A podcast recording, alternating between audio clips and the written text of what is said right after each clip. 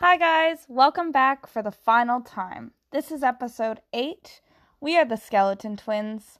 Our podcast is for Anthropology 355 Bioarchaeology of Death for Dave Hopwood at Vancouver Island University. My name is Casey Moore, and I'm here virtually with Claire Cunningham.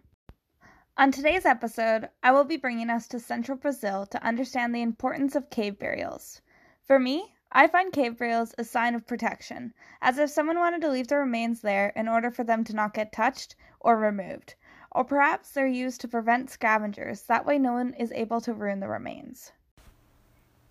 The first site I'd like to focus on is Lapa do Santo, which is located in the northern part of the Lago Santa Cruz, the state of Minas Gerais, and eastern central Brazil. Pardon my pronunciation. Lapa Santo Cave is an archaeological site where not only human remains have been found, but also megalofauna have also been found. The site has attracted multiple uh, amounts of attention from archaeologists as well as paleontologists.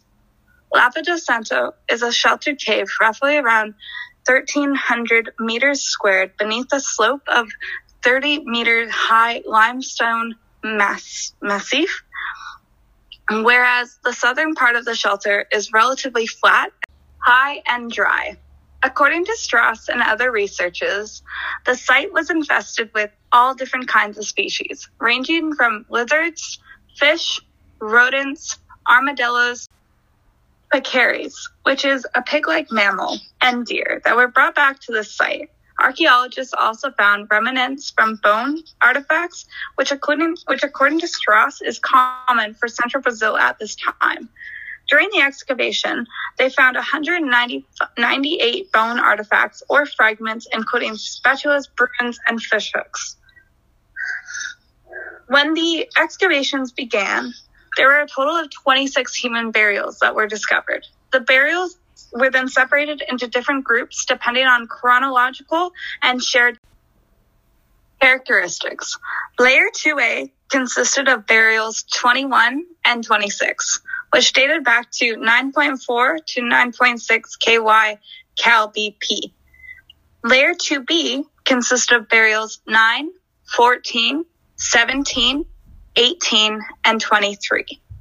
Layer 2C was then des- designated to represent the isolated bones that were found in this cave site. Finally, layer 3, which includes burials 6, 7, 10, 11, 12, 13, 15, 19, and 22. These remains are dated back to 8.2 to 8.6 KY Cal BP. In burial 21, the midshafts of both the tibia and the fibula were chopped and removed, while, stop, while soft tissue was still present. Burial 26 is a decapitated head, with the first six cervical vertebrae articulated in an anatomical position. The hyoid bone is missing, and both the hands are amputated and placed over the face.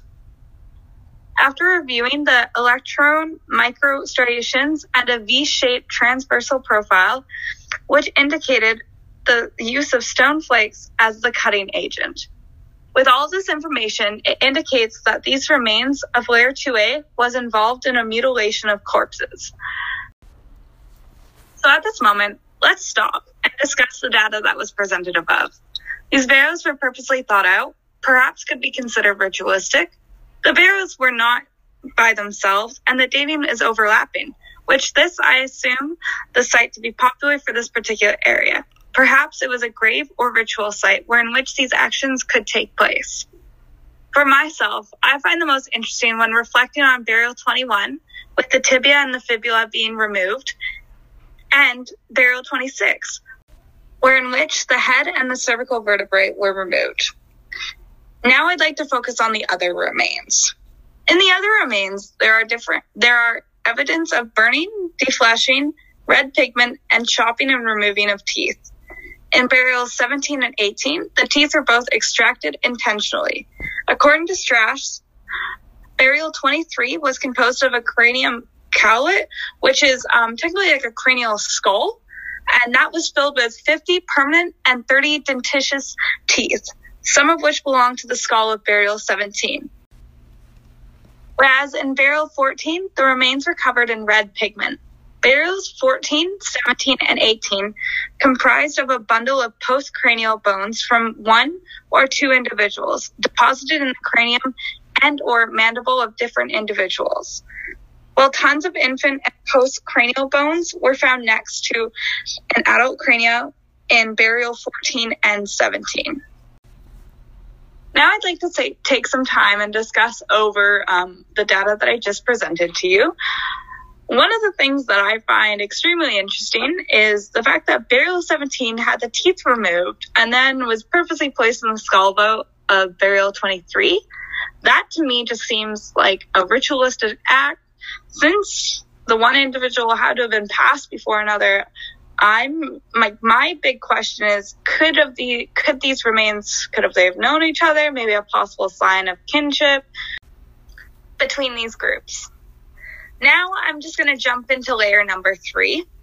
So layer number three, the burials are characterized by a shallow and circular pits that are filled with mainly of disarticulated bones of single individuals of various sexes and ages. Within these burials, some remains had evidence of purposely broken midshafts along their long bones, According to Strauss and other researchers, the, the accumulation of burials, they must be understood as a long-term process, re- resulting from the association between formal prescriptions for treating the dead and the nature of Lapa do Santo as a, persi- as a persistent place. Archaeologists believe that the site represents multiple ritual aspects that occurred during these burials. For instance, in layer three, there's a burial wherein which the process is delayed, which indicates the body was able to decompose in another area until almost completely decayed.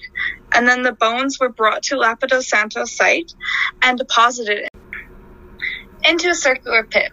Now I'd just like to discuss a little bit about that burial because that to me was the biggest sign of how this site shows people coming back and forth. It is consistent. Um, since that this burial was decomposed in another area, that to me brings up a whole, whole different idea of the way we bury our dead, the way we treat our dead, and the way people are represented. Could this person have died on their own and they brought the remains back just to this site? Could they have known each other? I just think that this particular um, burial shows that it's more than just placing of the remains years after years and coming back to it. It is it it shows that there is some recognition for the person who pa- who who passed. To conclude, with all of the evidence in this cave site, it is clear that we can tell that these individuals used this cave for a long period of time.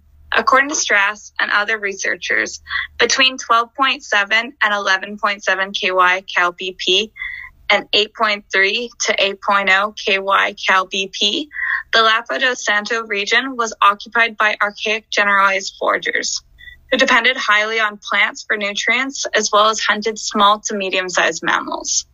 Not only does this cave have burials there are presence of people returning after remains have been placed. Therefore, I believe during this time, these individuals used this cave in order to perform, perform their rituals when it came to burying their dead.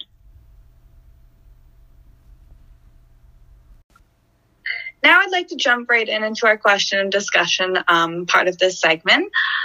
I'd first like to bring up the fact that I didn't have much on the sex for these individuals. I think that might have been because of lack of evidence or lack of what was there. I just didn't have it in the article that I had. However, I don't think that the sex of the individual is what's important about this site or the individuals itself. I think what's important about this site is that one, it was buried in a cave. It was, it's in a cave. For two, um, there's multiple individuals. And three, there's remnants of people coming back and revisiting these remains. So the questions that I want to start off today, for the first one that I would like to start off with would be, why do you think people are coming back to the same spot? Does the cave hold a significance? Answer this question, for myself, I I believe people are coming back to this spot because I think it was of high importance. I think it was more than just a cave. The fact that, um, the fact that there's multiple individuals buried and that they're buried in such different ways. Like the bodies, things are removed, things are taken away. There was a body who was decomposed somewhere else and then brought back to this cave site. So in the end, I believe, yes, this cave does hold a significance. To know what that significance is, I think that would be a difficult and challenging thing since we don't have informants or we don't have people from that time. However, I think with all the evidence that's pointing towards this site, I think it shows that this site was more than just a place to dump bodies. It was, it had to have been ritualistic. It had to have been something more than just a cave. What do you think, Claire? I agree. I think there must be a significance somewhere in there about the fact that people keep coming back to bury their individuals here. Whether that is a significance towards the hierarchy of individuals. Perhaps if they hold a certain place within society, they are chosen to go back to the cave. Maybe it can tell us something about their social status. Maybe it can tell us something about their ancestry. For example, if certain family members are buried there, then when the person dies, they are taken to be buried with their family members. Perhaps it could be totally opposite and it could show the poorer, less significant societal role an individual had because perhaps they were a servant or something of that occupation that they could have been buried there not because of royalty because of the opposite or vice versa. So i do think that that for sure can give us a tell into the lifestyle and society of the population some some things that come to my mind and I would I would love to dive further into this and try to understand perhaps the landscape around it and look at the landscape archaeology and I wonder if there's a significance of the cave itself. Why why is it in a cave? Is it because we want the remains to be covered or something like that? I would look at the geographically location of the cave. Where is it in Brazil? Where does that have a significant hold on the reason that individuals are buried there or something like that. I agree with everything that you said there. I um I think it's a really important factor is that like a lot of information is missing when it comes to the site and more about that site. Um, however, now I'd just like to jump into our next question.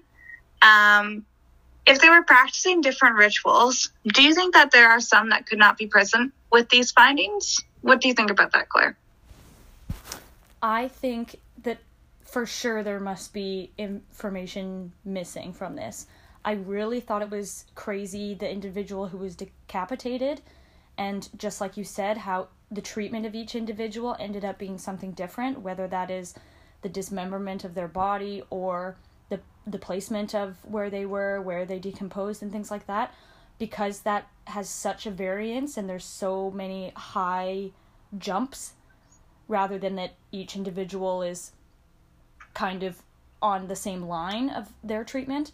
Because that there's so many so much variance in that i would say for sure that there had to be either a meaning behind why the person was buried the way they were because it's so different from their counterpart or that there's so much information still out there especially coming back to the person that was decapitated where is the rest of their body? Something kind of it seems like a simple question, but that's such a huge thing. Only finding a skull is crazy in archaeological context because there's so much information just like you said meaning pardon me showing that there wasn't a lot of evidence about sexing these individuals well when you only have a skull to look at and there's only those little little remnants of remains it leaves out such a huge kind of blank in the picture in order to come to the conclusion about how these people lived their lives and what they were like and what their rituals and methods were and processes were. So I would say for sure, whether it's in another location in another cave or something like that, or I don't know, but I would assume that there's lots of information missing. What about you? I, I agree with you 100%. Like the fact that, that there is so much going on shows me that there's could be so much more. The fact that we're missing so much means that we're missing so much more. And mm-hmm. that could give us so much more information about what's going on with that site, how long and everything like that. So I think I think with the idea with what we have, it showcases a lot. It showcases so much that went on. I agree. It's I not just I think it's really interesting the the missing information gives you so much information, which I think exactly. is re- really cool in this context. Yeah, like, no, and this one for sure. This one, like, I think it's the lack of information that gives you, like, I don't know, it makes you, it drives me crazy, the mm-hmm. lack of mm-hmm. information, because I want to know more about this site because it's so insane, I guess, or not insane, or it's more like, it's just different from what I, I would never, personally would never mutilate bodies after death. So I have a question for you, kind of just to keep the ball rolling. Was there any types of grave goods able to be looked at in the cave? There wasn't any grave goods. It was just more on how the bodies were um, buried themselves. So the fact that there was decapitation, the fact that there was red pigment and color differentiation. So I guess like that I would consider I wouldn't consider it a grave good, but there was no offerings or anything like that. So that's also another thing to bring in the fact of the fact there was no offerings. Like exactly. Could this, like could this have been a site for people who mistreated or something like that because of the bodies and how they were so altered after death? Mm-hmm. That's why I wanted to know because again, bridging from the fact that no information is information I think it would be something to look at and a road to go down the fact that there isn't grave goods or the fact that there isn't any kind of perhaps a weapon, perhaps a memoir object, perhaps a this, perhaps a that. Like there's not the fact that it's not there makes me think of then again why were they buried in the cave or who were they their social status things like that I agree. And this, um, I guess, leads us into my final question for you. So, um, oh, I could also start off. So I go, why do you think the mutilation of the bodies occurred? Um, personally, for me, like, I think that they occurred because of what the what was going on in that area and with the people. I assume there's something more that's delved deep into that. I assume that there would be a ritual aspect be- behind that. The fact that it's in a cave, the fact that there's decapitated individuals, the fact that there's um, different colorations on the bones, there's teeth removed, everything like that. I think it occurred, I guess, I would have to bend it down to ritual or social aspect of revolving around their death and how they represent body, uh, how they represent the person after their death. So maybe, maybe by doing this, they wanted the remains to be found. So then that way, when they were found, they could be questioned for what they represent, right? Like for me, at least, I, I question a lot about this site. I question, I question why, I question how, I question everything. It's, but the fact is that we're missing so much. So I think the mutilation of the bodies are there to represent for us to question and us to kind of guess what could have happened and what could have occurred in this area. Um, what do you think, Claire? I think that the mutilation of bodies could have occurred for a number of reasons. Um, this personally takes me back to the research we did in episode one with the Vikings. We knew that if there's a possibility of mutilation when we were researching the landscape in the time period from the Vikings, knowing that there was a lot of movement between people and perhaps war and battles. There, therefore, it would make sense to have a presence of mutilation in remains.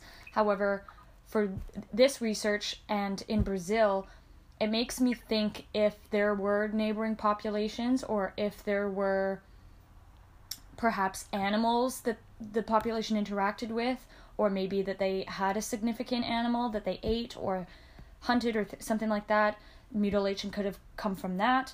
Mutilation I, I would look into the diet and the the staples the resources that they have around him. Perhaps mutilation come can come from the pathology and in the diseases and stuff like that.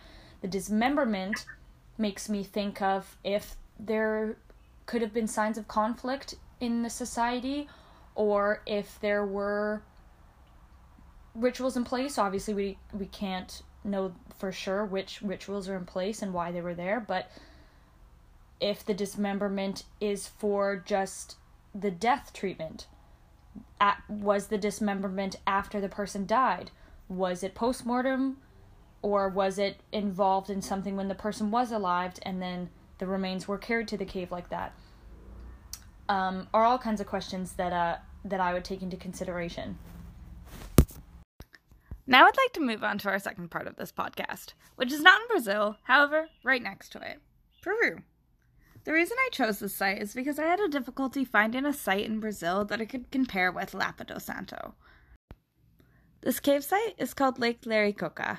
Augusto Cardich excavated this site in several campaigns between 1958 and the early 1960s. During the excavation, it revealed a burial site of 11 humans, 8 adults, and 3 subadults.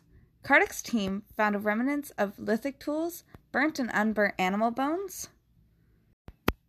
According to the Schmitz article, Cardich initially obtained two radiocarbon dates from the lower layers of the telluride isotopes, suggesting that all barrows were older than 8100 uncalibrated radiocarbon years. Lake Lauricocha is a very important site because it's one of the first to showcase evidence of early Holocene presence of humans. The human remains found in the cave were discovered in two distinct areas. Individuals 2, 3, and 4 were found at the entrance to the rock shelter at a depth of 2.7 to 3.15 meters.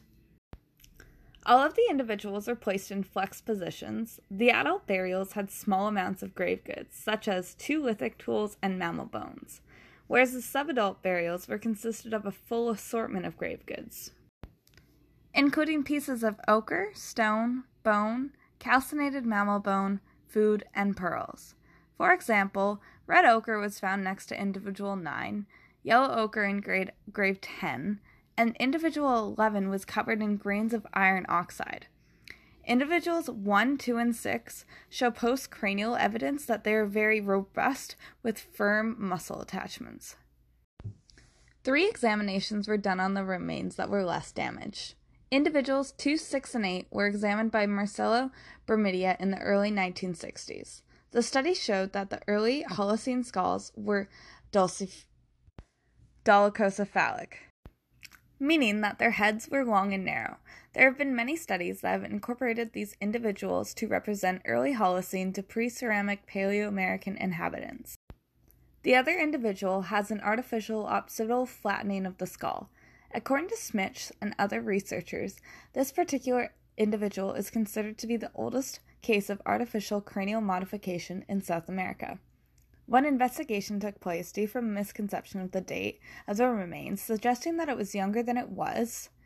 The initial morphological and morphometric investigations revealed that the findings supported the early to mid Holocene of Lauricocha, but also suggested continuous activity throughout history. Cardich's mixture of burnt and unburnt bone revealed out to mainly consist of mainly bone apatite, which likes to exchange radiocarbon with the surrounding soil. With their findings, it showcases that Lake Lauricocha was rich in carbonate. According to Schmitz and the other researchers, they performed a new series of morphological and craniometric analysis on individuals 1, 2, 6, and 8, which confirmed Bórmida's observation that an incomplete skull of an 8,500 year old individual 8 is indeed dolichocephalic. Individual 2 has a mesocephalic skull, which was an average shape during this time period, while the partial skull of individual 6 is inconclusive, We also found that the latter skull does not date to the early Holocene, but the late Holocene, and cannot be definitively classified as an artificially deformed skull. The younger date coincides with the wider spread of this cultural practice during the late Archaic and formative period in the central Andes. Individual 2 showed advanced degenerative changes to the head of the right radius and the second intermetatarsal joint.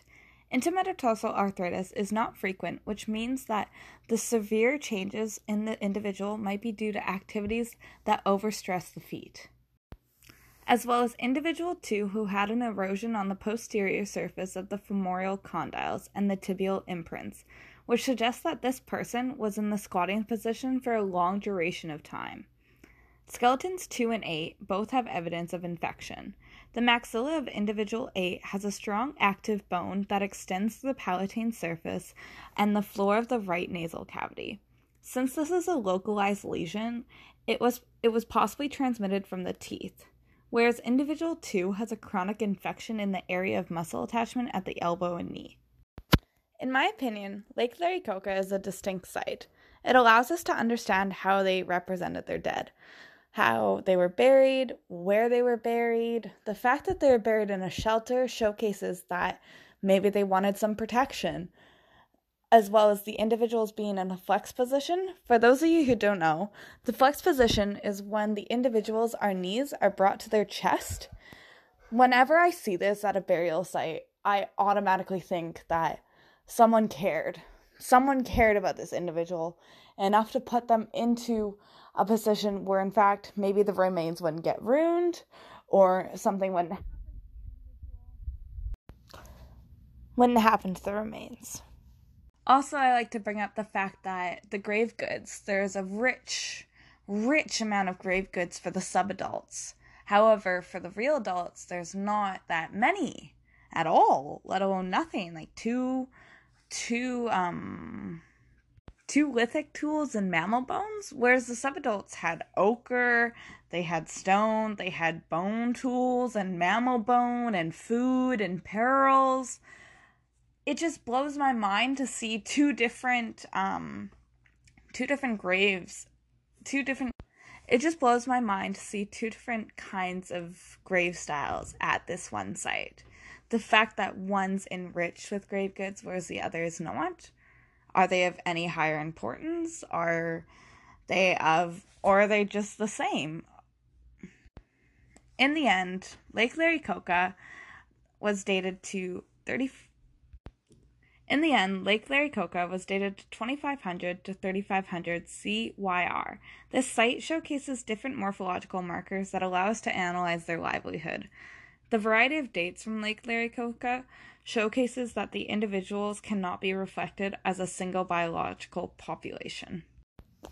Now I'd like to move on to my questions. Now, moving on to our question part of this segment. The first question I have for this episode is based around caves. Why do you personally think that these individuals buried their dead in these caves? Do you think it was a ritualistic behavior. Maybe it was out of convenience. Maybe it was out of protection. What do you think? Personally, I think for myself, I think caves are a sign of protection. I think putting a body into a cave purposely showcases that you're willing to move this body from where they were killed or where they've died and put it into somewhere where maybe something wouldn't happen to them. For instance, rodents or birds or someone else coming in and destroying that area, destroying that grave. Whereas you have a cave, I find that you have more access, you have more little ways to sneak around or where you could put something where it couldn't get injured or couldn't get affected. Even though there are some cases where in which rodents and other mammals get in and attack the remains, it doesn't mean that putting these individuals in these caves that it's going to happen. I think the fact that they did that, it showcases that these individuals wanted to make sure that these remains kept, were kept safe and cared for. What do you think, Claire? I think that based on my understanding of the knowledge and my you know ideas of Brazil, I would like to think that the fact that uh, burials are in caves can represent a large portion of the environmental aspects of this research knowing that Brazil has a lot of mountainous areas and a lot of cliff cave terrain in on in that country i think that could have a potential relationship with why there's burials in caves because that would be their surrounding environment opposed to some of the other areas of our research whether it's you know tundra or terrain or really flat sand dry you know that always has a relationship with how bodies are buried pardon me. Um, but i do also agree with the level of protection because you know there are so many different options to bury someone. Um, choosing to do it in a cave does usually correlate with a sense of I'm either hiding them away so they're not in plain view or they're away from our everyday lives or rather because it is protection i don't want people to be seeing them or walking by them. They need to be covered. It could be you know a positive or negative um, relationship either hiding them or protecting them or anything like that but it is the sense of they're shielded they're you know there's a layer between the outside environment and the bodies hence it being placed in a cave now I want to look at the differentiation in burial types. The fact that the subadults had such rich, high importance of grave goods, whereas the adults didn't, what do you think that this could mean? I personally think with the rich grave goods and the younger individuals, I think maybe that in this particular area, younger individuals could have been of higher significance, or maybe a certain kinship was built with these individuals, where in which they were gifted all of these things in the afterlife. Maybe it's a way to represent their life as when they were alive. Maybe it's their way of representing the young, being bright and vibrant with all these colors and all these artifacts and all these grave goods maybe that could be a signal to us of how they cared for their dead and how they cared for their younger subadults. The adults, I find it really interesting that they don't have much with them, but I still think that in itself is an important key. Maybe that these individuals were of were still of higher importance. However, it's the way that they treated the younger ones and how they were brought out in their burials could maybe be how they were wanting to be represented. The younger ones having rich graves, whereas the older ones having kind of your standard grave, but still having that protection from the cave. And I think maybe in general, having the cave and having these grave goods could mean that these individuals were of some importance and some significance in these groups or in this area. What do you think, Claire? I think that's a really interesting point. Um, talking about our previous knowledge and a lot of different research, there usually is a level, uh, obviously, of hierarchy in a lot in most social populations, but also that it's very common that elderly people are usually at the top of the social hierarchy. Elders are a big thing where people are connected with them very personally. They look up to the elders. The elders are treated the best. Um, things like that I've noticed in a lot of other research. However, with the lack of grave goods in the older individuals and the more concentration of grave goods in the younger individuals in this research, that kind of makes me think that perhaps there's a different hierarchy going on here that maybe elders weren't buried with as much grave goods because they per- died suddenly perhaps they died of a disease or starvation or something like that where they didn't need a lot of items in their grave to help them in the afterlife or perhaps they were it was a level of social status. They didn't ha- own a lot of grave goods in order to be buried with. Um, I would look further into information of any relationship between a lot of the subadults and the older adults. Maybe if there was an ancestral connection between some of them, it could be like the younger individuals accumulating more of the goods because it came from the old older individuals' lives prior to them, or perhaps you know the deaths of the younger um, adults differentiated from the deaths of the older. Again, maybe that could have a connection whether they were placed with grave goods or not based on the their mode of death, their time of death or whatever things like that, whether whether they had a relationship with the other individuals or not, or perhaps they had their own social status while they were alive and acquired more wealth or had different occupations that came that helped them come into contact with the materials that were represented in their grave goods.